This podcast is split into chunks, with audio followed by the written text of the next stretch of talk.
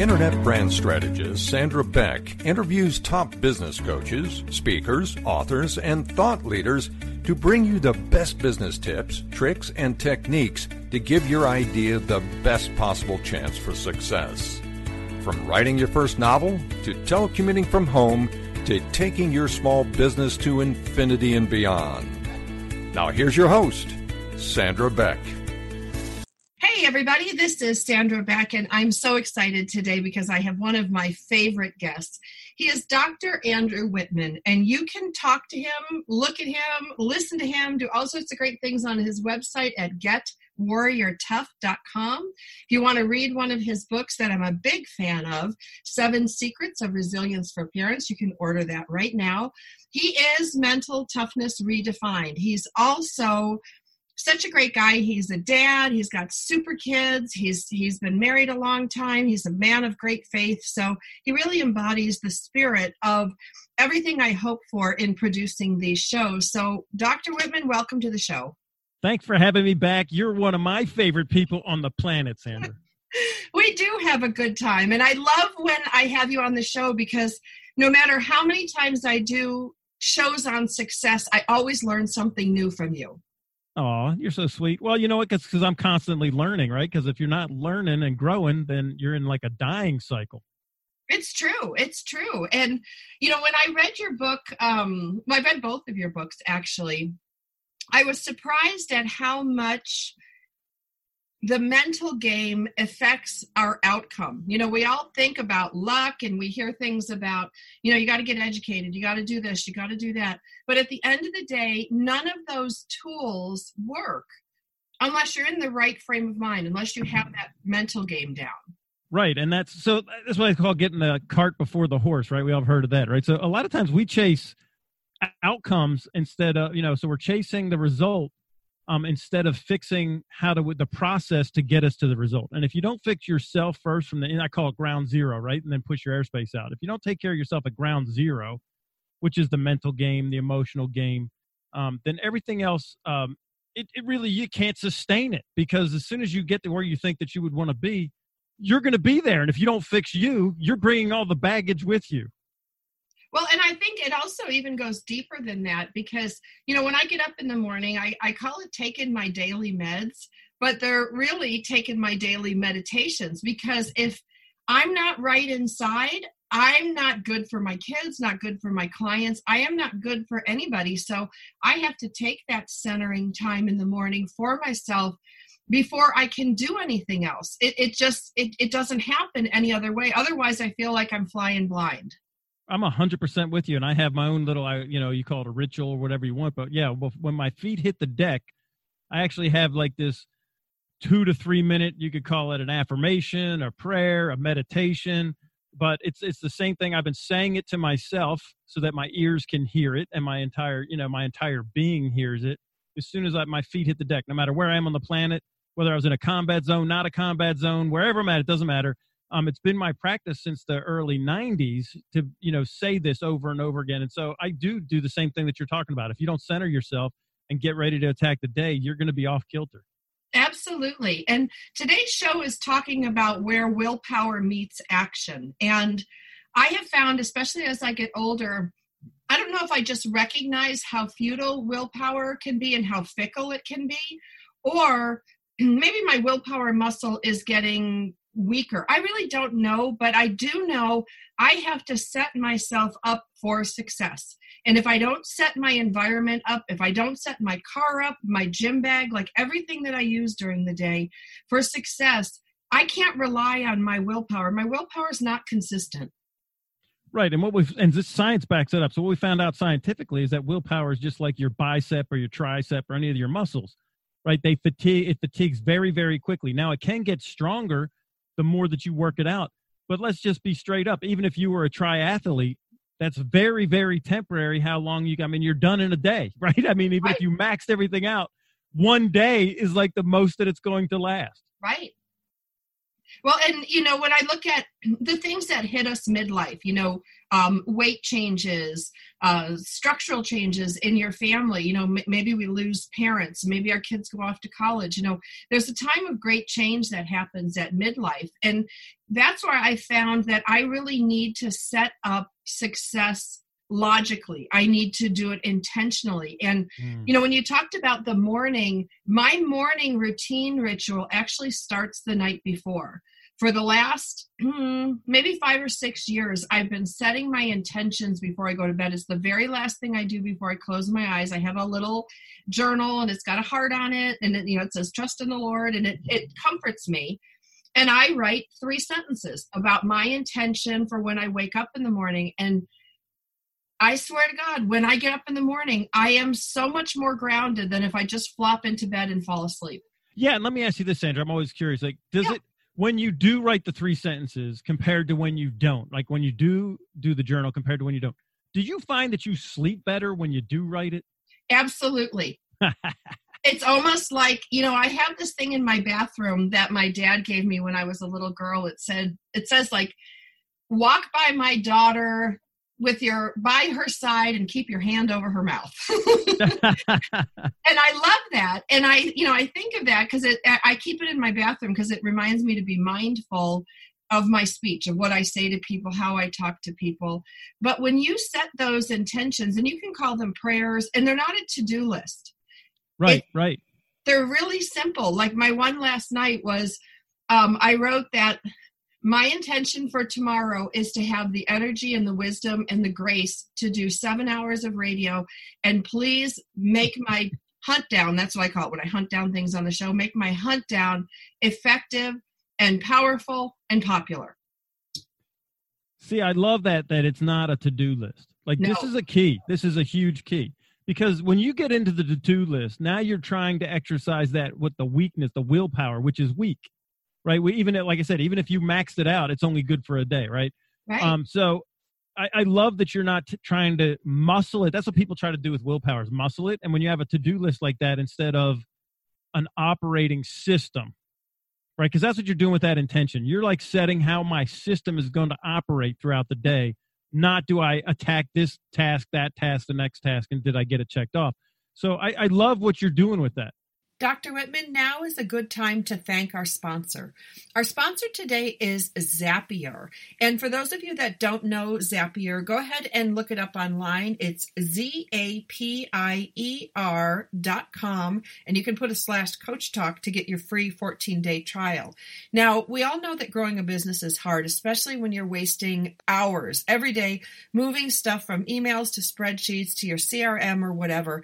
And that stuff should just happen quickly and effectively. And I use Zapier with my Asana, my QuickBooks. I use it for Google Sheets and Gmail, my Facebook ads, my WooCommerce. And of course, you've got LinkedIn, Facebook, Pinterest, those things, but also my Teachable and Kajabi accounts. Everything is all automated to help me work more effectively. And it connects all my business software and handles that work for me so that I can handle the things, I can focus on the things that matter most, which for me is getting new business. I'm the business driver for my company. When it comes to executing these things, yes, I have VAs to do it, but I'm not wasting time and money on tasks that I know could be automated. So go to our special link, zapier.com slash coach talk and connect the apps you use most. Now there's 1500 of them. So you're going to want to make a list of the apps you use most and then connect them because when you get in there, there's 1500 of them. There's a lot, but it's also kind of cool to read through the 1500 apps that are on there because you get to see some new things that maybe you didn't know that will help you, you know, engage better with your leads or uh, convert people from interest to sale faster. And that's just scratching the surface. And best of all, it's easy to build the exact solution you need in minutes without writing code or asking a developer to help. And join more than 4.5 million people who are saving an average of 40 hours per month. Right now through November, try Zapier free by going to our special link, zapier.com slash coach talk. That's Z-A-P-I-E-R dot com slash coach talk for your free 14 day trial. That's zapier.com slash coach talk. Now, Dr. Whitman, we were talking about setting intentions, you know, intention setting and and really, you know, for me it's a lot about patience because now I have two teenagers in my house. I had one teenager a month ago, now I have two and between the protein powders and the chicken breast and the you name it, what they're going through. Yeah, I uh-huh. also say that I'm going to have pa- as much patience like last night's was you know, uh, tomorrow I'm going to have as much patience for my kids as I give to my clients. because that's great. That's fantastic. I know myself, and I know that if I don't hold myself accountable, I can get off track. And, you know, we're often most unkind to our family members because we come home, we let down. And those are the very people that we should be putting at the top of the patient's list. Right. It's what I call the dog that you could kick, right? Because the dog will love you no matter what. So you'll be mad at work or whatever. So you take it out on the dog. And that's what we do with our family members because they love us no matter what. So we, we kind of, uh, you know, take advantage of their love by, you know, uh, not acting right in front of them. And when you're right, we should have it reversed, like I kind of do. Like so, mm-hmm.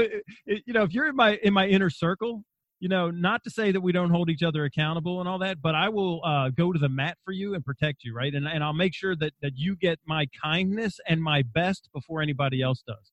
And I get, and it doesn't always make me popular outside the house. my tight circle loves it. They can always count on me, and that this, you know, my house is a sanctuary, right? So that's what when when you come into my airspace, I want you to be. You want to. It's a safe zone. Like this is where you know there's no bad behavior allowed in here towards each other towards anyone else is just like our area of peace, right? And if you set that bubble up, it makes it a whole lot easier um, to move forward and get the stuff done that you need to do in order to be successful, however you define success. Well, and that, you know, you, you said something interesting because I always call my house the place of peace. You know, this is the place of peace. You know, we don't scream and yell, we don't throw right. things, we don't have tantrums. But beyond that, we also have time to just exist. And, you know, no matter what technology gives us, it doesn't give us more time.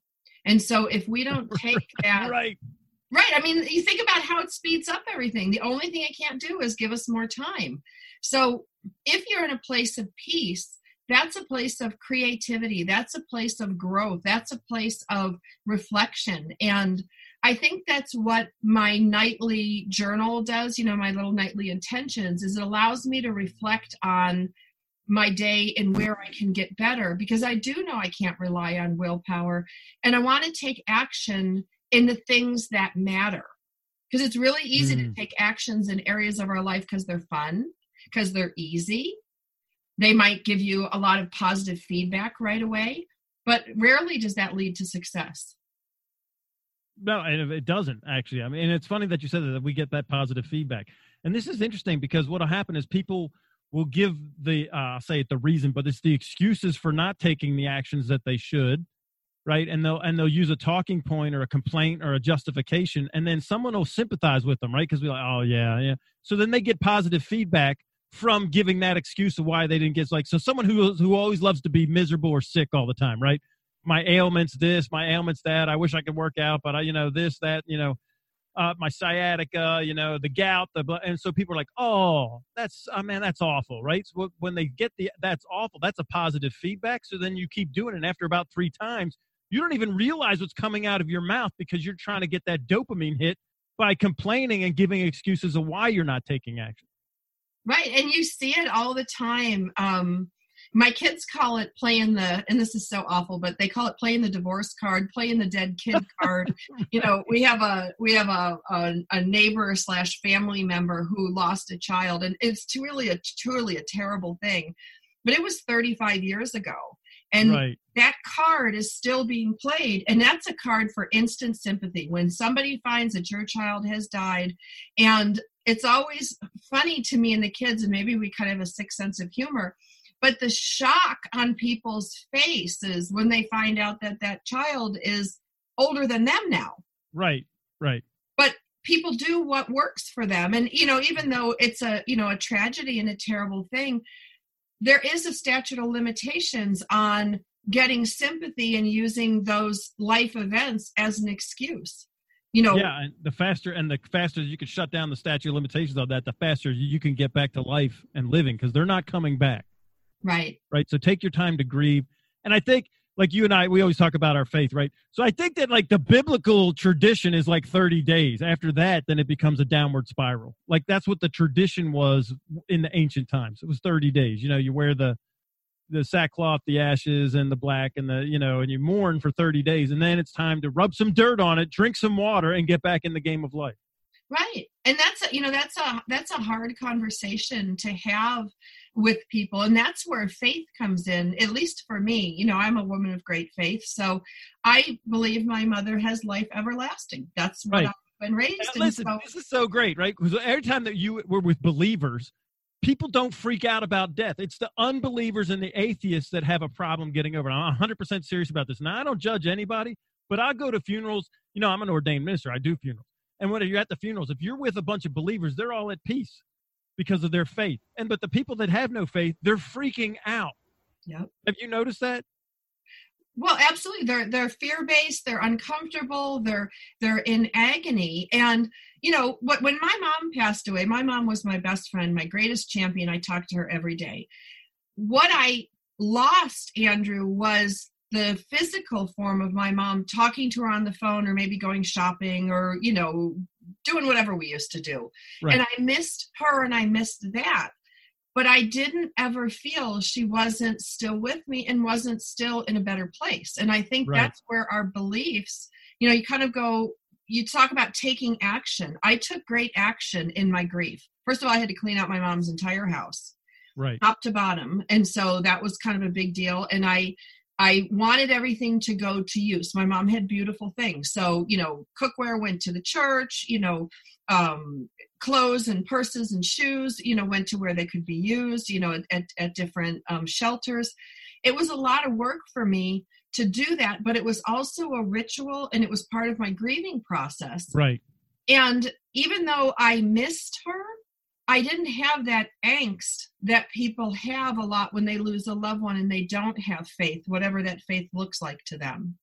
Right, and this is huge. Now I'm going to bring the science of it in, right? So whether you whether people say whether you know scientifically I can't prove God or my version of whatever I believe or your version of faith or whatever your religion, but we know this. Anybody that has faith in a higher power, scientifically, they're happier while they're here on the planet. Mm-hmm. Right. So even if even if I scientifically can't prove that God's real, like to me, with my faith, it's making me happier. And the science, the empirical data is rock solid on that. People of faith are have hap- they're happier and they're more fulfilled here on the planet. They have less worry and angst, and they can work through all these major grief issues without it shipwrecking them. That's science. Yeah. right. That's science. Well, and I tell my kids because you know once my kids got to be teenagers, you know they would challenge me, challenge the faith, challenge the belief, challenge the story, challenge, challenge, challenge. And at the end of the day, there's many things that I don't have the answers to, but I can look at them and say, guys, you can see your mom being a single mom, holding it together for 12 years. My life is better with faith. Right. That's- and I would it. say, That's- and I want to give you like more props than just holding together. You've been very, very successful in a lot of on a lot of levels, professionally, personally, as a parent. You know, as a child, taking care of your parent. Yeah. I mean, you know, um, yeah. So give yourself a little bit more credit than just holding it together, okay? Because I'll give it to you if you won't give All it to right. Well, thank you. Thank you for that. But that's that's where faith comes in because Right. When you are juggling an 8 to 80 household or you know was what was how I started and now we're whatever 13 to 86. Mm-hmm. Patience, boy those fruits of the spirit, man, they are like on my kitchen wall and sometimes I'm there chopping the onions going patience, patience, patience. Um That's those- funny because that's one of the first, that's one of those things that I say to myself that is I go through the the fruit of the spirit in the morning. You know that this is how I'm going to act. Right? I tell myself body, mind, and emotions. This is how we act. This is who we are, and then I go through them. You know, love, joy, gladness, peace, patience, and even temper, kindness, goodness, benevolence, faithfulness, gentleness, meekness, humility, and self control. That's how you can see right. That is so phenomenal. I'm gonna I'm gonna add that to my morning ritual. Yeah, I make myself say it every morning when I get out of bed. It's the first thing. I mean, I'm on the way to the potty and I'm saying it. You know what I mean?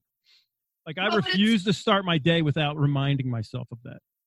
Well, and because you you've you've been in combat you've suffered great loss in your life you know you've you've had to make really tough decisions in your careers and you're a unique person i think in your skill sets and so you have to have some guiding principles that Have to. ground you every day Yes, one hundred percent. If I was not anchored, I would have lost my mind.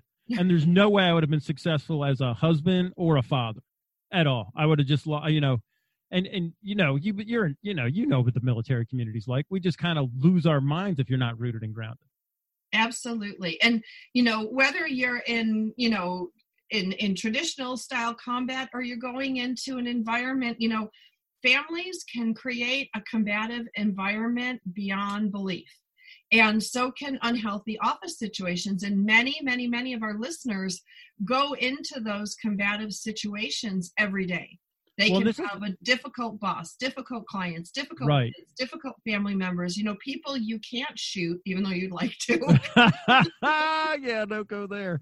No, No, what you're there, saying but- is 100 percent right, and this is part of what I teach about dealing with stress. Is that physiologically, your body goes through the same stuff in those situations that you just said as we do in combat. The body and uh, does the exact same thing physiologically. So there's really no difference in how your body reacts to that stress, whether it's you're actually getting shot at or you're getting sniped at from your teenagers, your spouse, or you know coworker. Well, and that's it's so interesting you say that because I was reading this book uh, a couple years ago about children in divorce, especially in in fractious, contentious, high uh, stress, high combat uh, divorces. That the kids the kids reflect very much the symptoms of post traumatic stress from the arguing parents. one hundred percent. But it's not even a question. And in fact, I'll tell you this: this freaks people out, but there there is research to back this up. That divorce is worse on all the family members than a death of one of the spouses. 80% of all doctor visits are stress related. 80% of tension headaches are caused by stress. Most heart attacks occur around 9 a.m. on Monday. Stress is a major factor of anxiety, panic attacks, depression, and aggression, not to mention insomnia. And an estimated 24 million Americans use drugs to cope with stress. Depressing, isn't it? You're meant to live a happy, fulfilled life, and it is possible. Andrew Whitman can show you the way out. The way to deal with stress, to achieve, to break through limitations, and have an internal identity that calms the storm. Whether it's work or home, financial or emotional, get the tools you need to cope with the obstacles life brings you and still have peace. Mental training one on one will help you get what you want out of life. Visit GetWarriorTough.com to see testimonials from people just like you. Take control of stress. GetWarriorTough.com. You know, I would tend to agree with that because there's a finality to death. And there's one of the things that I find in in families with divorce, especially high conflict divorce, and this is the thing that you know we talk about forgiveness, and you know forgiveness has a lot to do with willpower and action because non forgiveness can really stop those in their tracks. And you know, in a death, you have grief, but there's a finality to it. In divorce, and I see this with some of the women's groups that I speak to, there's forgiveness, but then there's also continually re forgiving that person for the offenses that you've experienced, not only during the marriage, but especially co parenting after the marriage, because those two people don't really change that much, in all honesty, whether they're married for 30 years and divorced for 10 the structure that blew them apart in the first place, whether it's an affair, whether it's a substance abuse, any of those things, still rears its ugly head again and again and again in the family dynamics, whether it's Christmas, whether it's a baby shower. One of my friends had her first grandbaby recently, and she and her ex husband got into it at the hospital. Yeah, no, and it, like you said, it's it's it's not just the the old wounds; it's that they're continually being reopened, or the scab keeps getting ripped off, or there's new ones. Um, and so with the death, you there, it scars up, right? The scar happens, the wound heals, and you can move on. And that scar's not there, but it doesn't. There's not an. It's not death by a thousand cuts and a new cut every other day or every other time there's a holiday or whatever, right? So, yeah, and then and that affects the kids. It is a PTSD type, you know, thing for them. It is absolutely. And that's where, you know, when we take action with things, I know during my divorce process, which was very high conflict, I had to get up in the morning and tell myself, do not react, do not respond. There's no reason to engage. and that is that, and right. And if you try to do that just on willpower, it's not going to work. No, no, because somebody's going to push your buttons. Something's going to happen. You're going to be tired or hungry or right. stressed out from work, and you might say something you're not supposed to. My ex spouse and I happen to live one street away. He's there with his new wife and his new family. I could hit a. I could probably hit a. I know I could hit a golf ball there. I probably could hit a softball there. Right. So that kind of close quarters makes yeah. for some challenges. And if I'm not right. straight on my A game in the morning, I will not be able to withstand fatigue, hunger, even heat. You know, we've had some tremendous heat in California, and that will make me more apt to not rely on willpower. Right. Well, and we know we know that, right? We know that as heat goes up, you know, in the summer times, crime rates go up. Um, so I, this is interesting because, and let me just throw this out here: is that so we know that the willpower is going to fail, Right. Right. So, and we all know this saying that the spirit is willing, but the flesh is weak. And that's where the willpower, right? The flesh is, your willpower sure. is always going to be weak or your flesh. So, the, where you want to take action is what we had talked about, like with your writing the three sentences, with our doing our meditations in the morning, me saying my little, you know, my prayers or affirmations in the morning, right? Is I'm going to take action where, and I call this in my corporate stuff ceo of you right? So i'm the executive of my boardroom body mind and emotions or the board of directors but i'm the executive of over i'm the one that's in charge of my body mind and emotions and which we would say is your spirit your human spirit will override that's the real you. You live in a body and you have a mind and emotions. So we want to take action that builds our spirit and strengthens our spirit if you will so we have spiritual fitness and then the other things will fall into line. If you have a weak spirit you'll always be dominated by that emotional reaction. Absolutely. And I think that's why, you know, for me, I have to put these, I call them guardrails in place. Like I have certain guardrails in place that make it impossible for me, or almost impossible for me to fail. I know one of the big things about me keeping everything the way it needs to be is I need to work out for at least an hour a day. I mean, really work out. Yeah. So that's why I got spin certified at 50 years old or almost 50 years old. And I have a job. Part of my job is to go to the gym every day and teach these classes. And that allows me to not only feed my family, continue my income uh, for the year, but it also leaves no guardrails for me to run off the road and go, well, I'm not going to work out today. I'm too tired. I'm too this. I could do this work instead. When you're hired to do this, and that's one of the big decisions that I made, Annie, a couple years ago, was I was putting my physical health in second place and making sure mm. that the mm. kids and my company and my clients were taken care of. And I didn't, I couldn't do the willpower thing. It didn't work for me. So I said, fine, I'm going to get certified. I'm going to get a job doing this. I'll get paid. And then I have to show up because I know myself. If somebody's paying me and I say I'll do that job, I will be there dragging a bloody limb if I have to. Right. And this is awesome because, see, that's what you knew yourself and you said set up guardrails. I call it, you know, not giving yourself a back door, right? Trying is lying. If you say, well, I'm going to try and work out, you know, you're not doing it.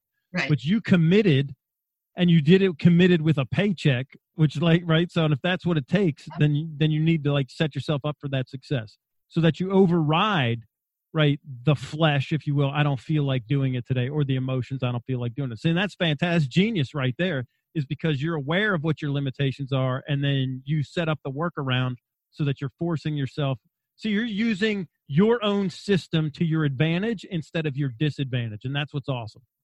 Thank you. Thank you. You know, I was I was really pleased with it because when I gain weight, when I don't feel well, when I don't socialize with others, you know, those things tend to derail me. And when you sit down, and this is where, you know, I found this great gold mine by going back through my day planners and go back through my to-do list. You know, I have these little, you know, fun little pads all over the house. This one says, Today I'm a mermaid, tomorrow I'll be a unicorn. And I tend to write down my thoughts wherever I am. And I used to throw them away.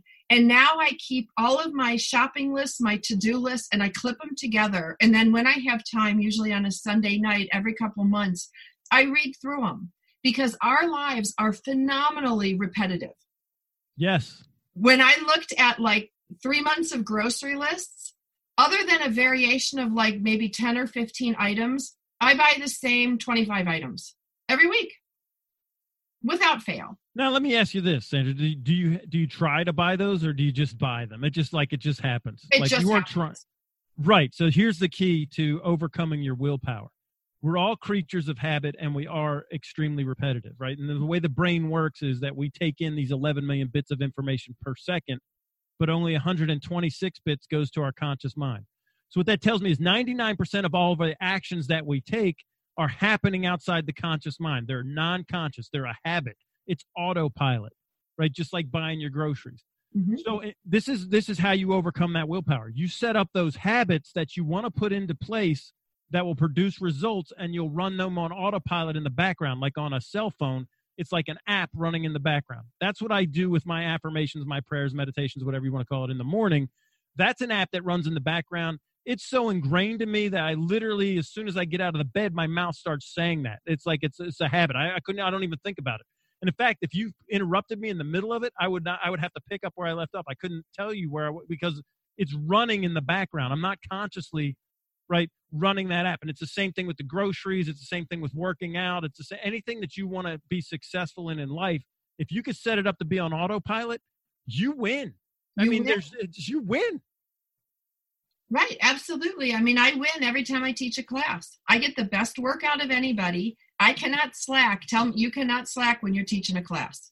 Right. Have you set it up so that now that it's so part of your life, it's ingrained that you would do it like automatically now without even thinking about it? You know, you, same thing with setting up your bag the night before, right? I mean, it Oh. should be a habit. I have five gym bags.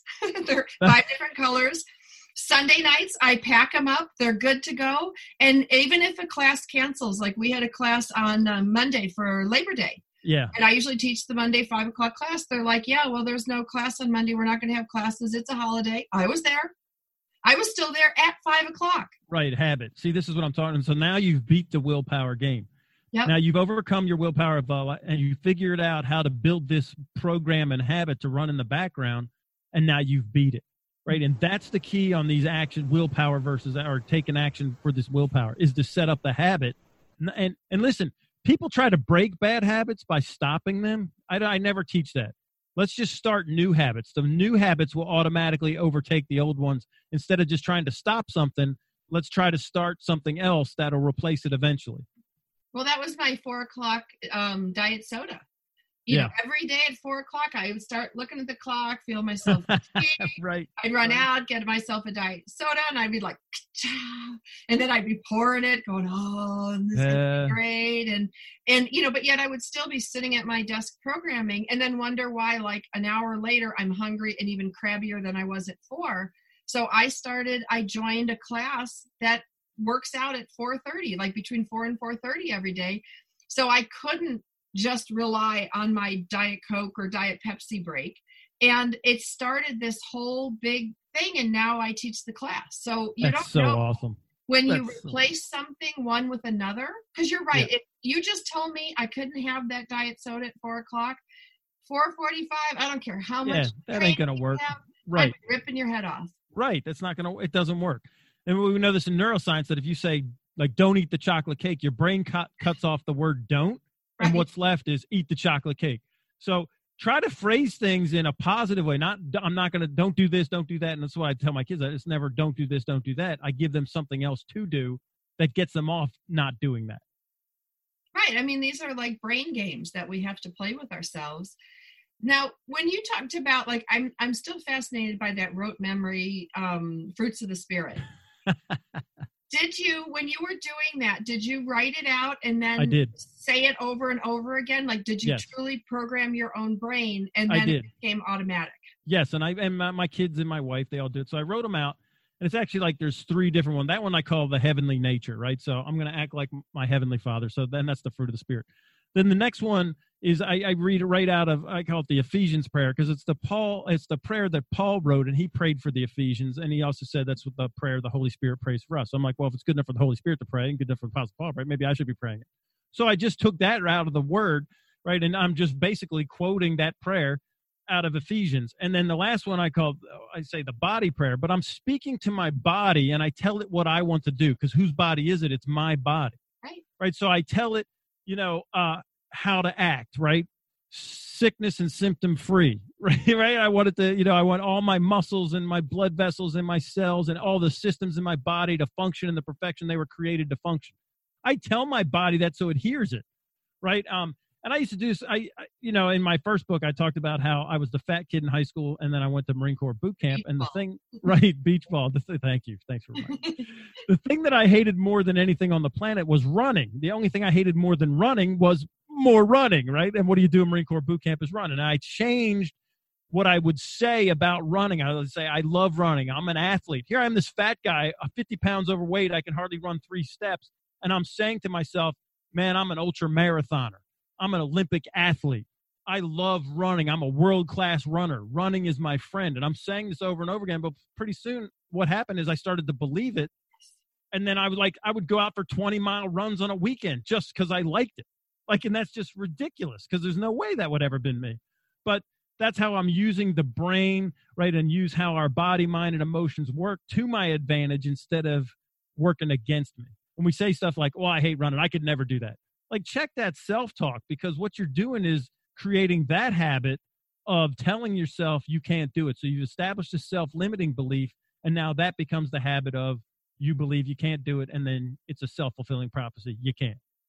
And you can you can you create these beliefs, these limiting beliefs, which you can I don't know if the words uncreate them or dismantle them or recreate them, because I had the same thing. You know, I was a swimmer. I swam from the time I was four years old through college, so I can swim, but I couldn't run, is what I thought.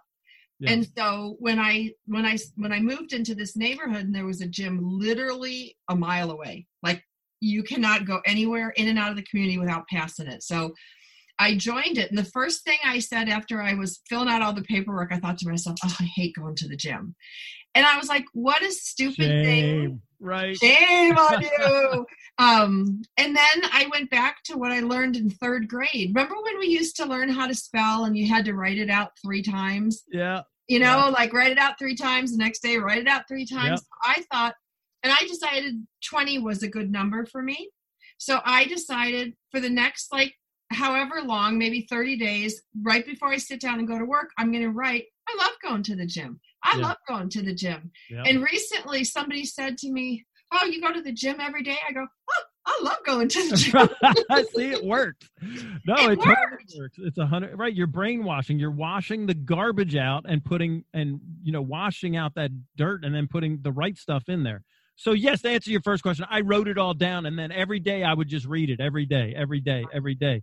And pretty soon I found out that I had it memorized. I didn't try to memorize it. I was just reading it with my eyes on the paper every day. And then I don't know, it's been like 20 years now, right? And I'm just spitting it out like like it's just part of breathing now.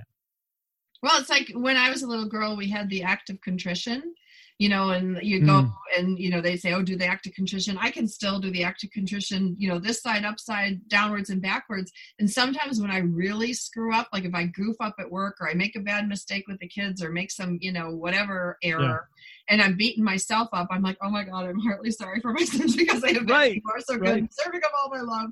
You know, and I go right back to those things, but I will do that over and over until I can get into that place of forgiveness and not beating myself up anymore. Right. And whatever your process is, and this is what I try to tell everybody like what my process is, is going to be different than your process and different from everybody else. I, I take from whatever, uh, you know, I, I look for people more successful than I am, and then I take what I can from their process that works for me. So I don't tell anybody just do what I do or try to force my process on them because I'm not even, you know, it works for me. I take, I'm, you know, I'm not copying somebody else's. I'm taking the pieces of the other and build my own process. And so if that's your process to do the act of contrition, then you should do it. If it makes you work through the thing better and work through your emotions, then do it. Like I never tell, I don't judge people like, well, don't judge me because I'm like, no, if it works for you, this is what like you have to like I love it that you have a process. Right. Like, you know, that's the best thing is that you come up with one. Right, because you you need to have these guardrails or these provisions in place to keep Yes. going. Absolutely. You know, my dad always calls me the Bobo girl. You know, my, you know those the Bobo doll, Those like blow up dolls. yeah, and it comes like, back up. Yeah. Yeah, he's like, you know, in my divorce, I got hammered. You know, the court hammered me as being a, a you know, full time working mom and and the breadwinner. So, you know, it was really kind of a whole ass backwards process. And I get up every day, and my dad's like, you know, you pound her down, she just comes back Pops back up. Yeah, that's fantastic. but I couldn't come back up. Like it's not natural. I put provisions in place. I put like you. I harvest tools from people who are more successful to me, and then incorporate them in as my own. But I think at the root of all of it, when all hope is lost, that's where faith saves me every single time. Because when you have faith, all hope is never lost. Like you can Correct. never get to that very low point because you just go, okay, God, see me through this. God, deliver me through this. God, whatever it is your will, I'm going to move my feet. Right, and that, and I think that's the I, I think that's the bottom line on believing in a higher power, whatever your your version of you know. And again, because I don't like to tell people Right. what their process is, what works for them, right? But and I think that's the bottom line though that we know that there's something bigger than ourselves, and that you know we haven't lost. There isn't even though I'm I, it's beyond what I can do. I know that there's someone else out there that's fighting for me, um, that's bigger than me, and that gives me great solace. Me too. Me too. Because you just have to look around, and whether you look at a hurricane or a plant or you know a baby being born. If you look at the signs through nature, there's something there. You know, I don't want to argue with anybody. Absolutely. I always let you know because I'm I'm I'm big time into science, right? I'm big time into it, right? I want to know the hard science, but I always tell you I'm also, you know, my PhD's in theology. So I've done a lot of studying. I'm I always laugh. I would say like science always backs up, you know, the holy scriptures. Like whichever one of your none of the scriptures go against science. None mm-hmm. of them. Whatever. I mean, it doesn't matter any of the books, whether it's the Quran, the Torah, the Talmud, you know, the writings of Buddha. They all back science up. It's all those things are all about our behavior and how do we approach life and our mindsets, which th- that that doesn't go against science No, no, it doesn't. and how we should treat each other. That doesn't go against science. Like I like I don't get why it, someone has to like you have to be mutually exclusive. I'm like they help each other. Right. And if you look at many of the great scientists, it was okay for them, especially historically, for faith and science to coexist. Why does one have to mutually exclude Right. the other? Right. So in my world, it doesn't. Right. And, and if if it is for you, I don't judge you, man. Whatever works for you. But I know. And again, go back and this is again uh, anecdotal, yes, but I will call it my in-house research. When I go to funerals, right, believers, people that have a faith system. I'm not saying they're one faith or another, but they they have a faith system. They're much more at peace than people that don't have a faith system. Sure. Well, faith at its core for for human beings is a toolkit. If you look at it, if you deconstruct it, Yep. it gives you a set of right and wrong. It gives you a set of skills to to overcome. Gives you a set of skills to forgive and to forgive yourself. Which I think a lot of times when people don't forgive themselves and they constantly beat themselves up, or maybe they use tools that don't work for them in the long run, faith gives you this great toolkit to be successful. I'm with you, and and and that's where I would say, instead of focusing on the weakness of willpower, take the action and build that part of your system and your toolbox because those things will always overcome. That, those faith tools will always overcome all the garbage um, and the drama and the combat that you're up against. Always.